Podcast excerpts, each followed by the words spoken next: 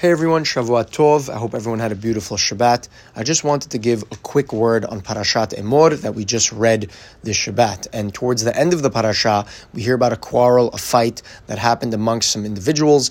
And the Pasuk tells over the event, Perech Haftal Pasuk Yud, and it reads, Vayetze ben Isha Israelit. And the son of an Israelite woman exited, Vahu ben Ish Mitziri, and he was the son of an Egyptian man, Betoch ben Israel, into the midst of the children of Israel, Vinasu ben Mahane ben Israelit ve'isha Israeli and they quarreled in the camp, the son of the Israelite woman and the Israelite man. Ben Israelit, and he pronounced the son of the Israelite woman, Et Hashem Kalel, the name of Hashem, and he blasphemed Ve'abioto Moshe, so they brought him to Moshe, Ve'shem Imo, in the name of his mother, Shalomit Bat Divri Lemate Dan.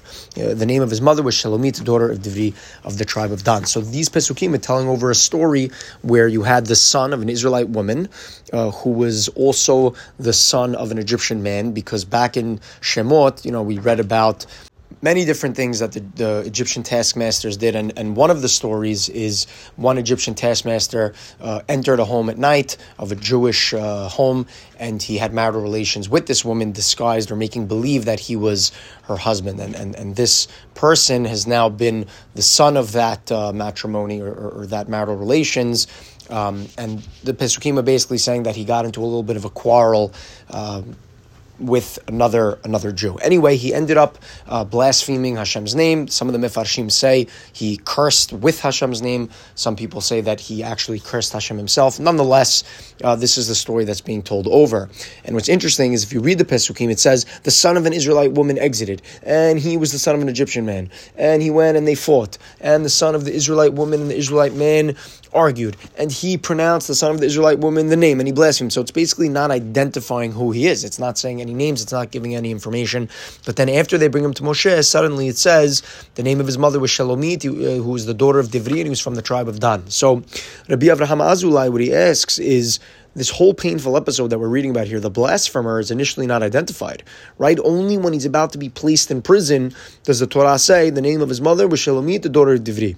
So, so what's the story here? Why are they keeping him anonymous and then all of a sudden uh, coming about to now identify not only his mother, but his grandfather and the tribe that he's from. And in explaining this point, Rabbi Avraham Azulai writes that this is due to the sterling character of the Jewish people at the time, right? This person, who was already in his 60s, um, was actually the only person in the entire nation that had this clouded lineage, right? His father was a non Jew, an Egyptian, and no one ever so much as commented upon this to him, much less to embarrass him or humiliate him. So even though it was known, even though it was obvious and clear that he came from a compromised history.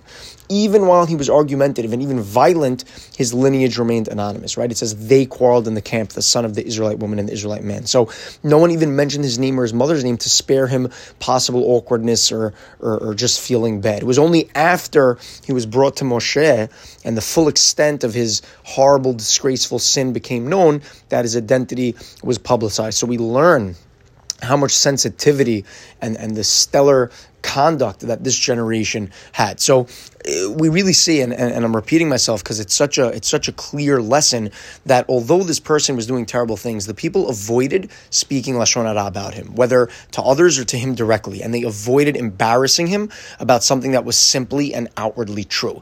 And this teaches us a lot about lashon hara, right, and the right way to conduct ourselves on the subject, because we would think, what's the big deal? The people can't talk about an open fact that this person came from an Egyptian and that his behavior is terrible and he's not a great guy. So first off, this teaches us more details about lashon hara, what lashon hara really is, right? What is the prohibition against lashon hara? Very simply, based on Chafetz Chaim, it is forbidden to speak about anything negative about a fellow Jew. Period. End of story. Even if it's true. And whether or not it's in front of the person or not in front of the person. All negative speech about a fellow Jew is forbidden. Now, we said Information that is considered negative and damaging is lashon hara, even if what is said is true and accurate. This means even if we're speaking about criminal or general misconduct or lackadaisical Jewish observance about a person, right? Like this individual in the pasuk, we still shouldn't talk about it. So today, for example, for us, that means if someone else uh, doesn't give charity or we know somebody doesn't keep kosher, doesn't keep Shabbat, that shouldn't be spoken about. That would be considered lashon hara. Now, of course, when something false is said about another person, it's a whole other level. It's even worse right? It's even more of a severe action. It's called motzi shem ra, right? And there's another term, rechilut, right, which is falling under lashon hara as gossip or or tale bearing, as they say. But again, simply lashon hara is speaking negatively about a Jew, and we should avoid it uh, at all costs. So the question becomes the pasuk at the end of the day mentions the person's name and his history. So obviously, at some point, lashon hara no longer becomes lashon hara, right? It's sort of permitted. So when is saying lashon hara permitted, or when is lashon hara not considered lashon hara? And the answer is when it's said for strictly constructive purposes. And to be considered constructive, according to the Chafetz Chaim, what the person is saying needs to meet seven criteria. There are seven prerequisites that need to be there for the Lashon Hara not to be Lashon Hara. And we need all seven. You can't have six. You need seven. What are they? Number one, the one saying the Lashon Hara has to have either personally witnessed or has corroborated that which he is saying with certainty. Basically, they have to know for a fact, whether through eyewitness or through investigation and proof, that what is being said is true, which in this case, with the blasphemer in the Pasuk, it was, right? It was clear. He openly, in front of the community, blaspheme, uh, uh, uh, was blasphemous towards Hashem. Number two, one has to be sure that the offense committed is in fact wrong and not just has the appearance of being a problem, which, again, in this pasuk, that's obvious, right? This person outwardly committed blasphemy against Hashem. That's clear. Um, and again, there's different opinions about what he actually did or said. Some say he cursed with Hashem's name, or some say he cursed Hashem himself, God forbid. But either way, it was wrong. So, number one, uh, it has to be 100% fact. And number two, we have to know that uh, it was in fact wrong. Uh, number three, before discussing the negative activity, one has to have attempted to highlight the wrongdoing to the person being spoken about and have encouraged him to reconsider and change his behavior. Now, in our case with the pasuk, obviously was too late, right? He already committed the act. But for us, what that means is before going to run to talk to other people about a person, you have to confront the person themselves and see if you can help them or get them to change. That's number three. Number four, no exaggeration allowed, right? A person cannot retell the story with any exaggeration or hyperbole. It has to be accurate.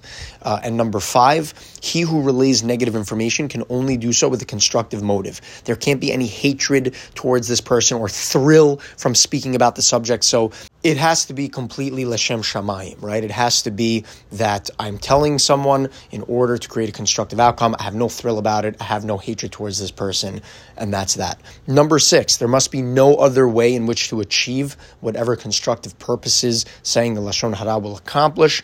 And number seven, even if all the other six criteria are fulfilled, one still may not say Lashon Hara if the damage caused to the person discussed will be greater than what the Lashon Hara would achieve.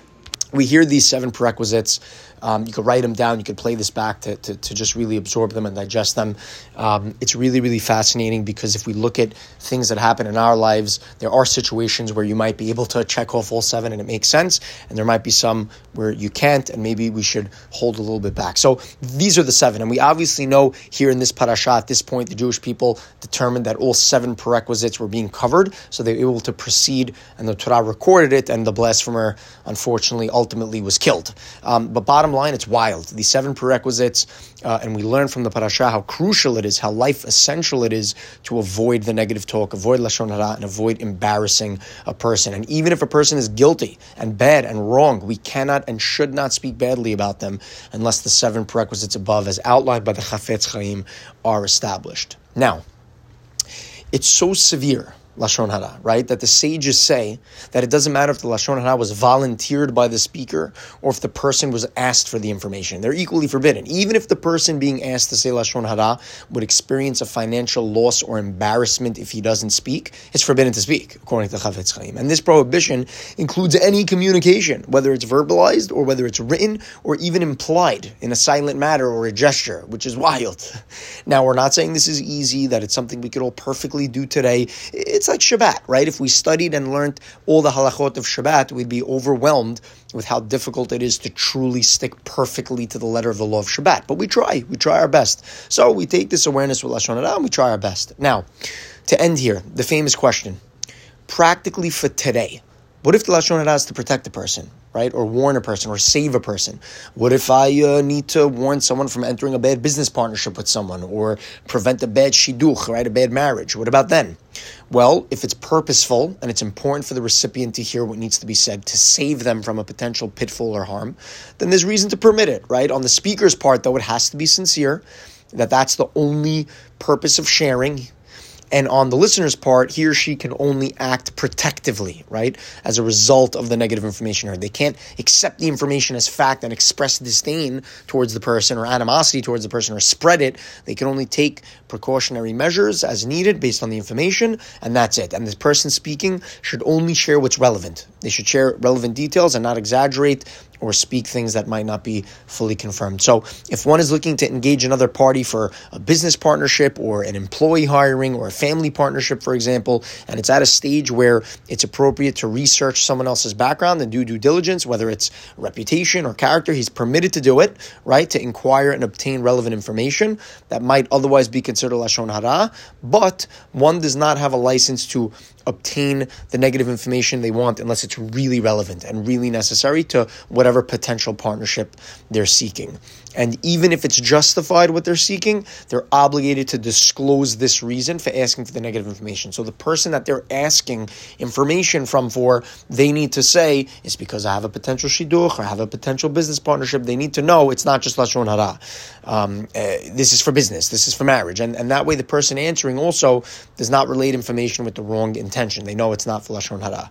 And same thing if a person needs help, right? If someone, God forbid, sees another Jew doing terrible things to himself or others, God forbid, and he believes that it will be more effective for his father or rabbi to help him, there's a reason to permit him telling it over. And of course, if someone's trying to do damage, God forbid, and the Lashon Hara would prevent the person from doing damage, of course, that's another situation where it's permissible. We just need to be sure that the person in question is truly attempting to be harmful and that there's no hateful motive in the lashon hara that the person's speaking over and that there's no really other way to uh, to help the situation. So let's learn from this parasha uh, to protect our fellow Jews from embarrassment.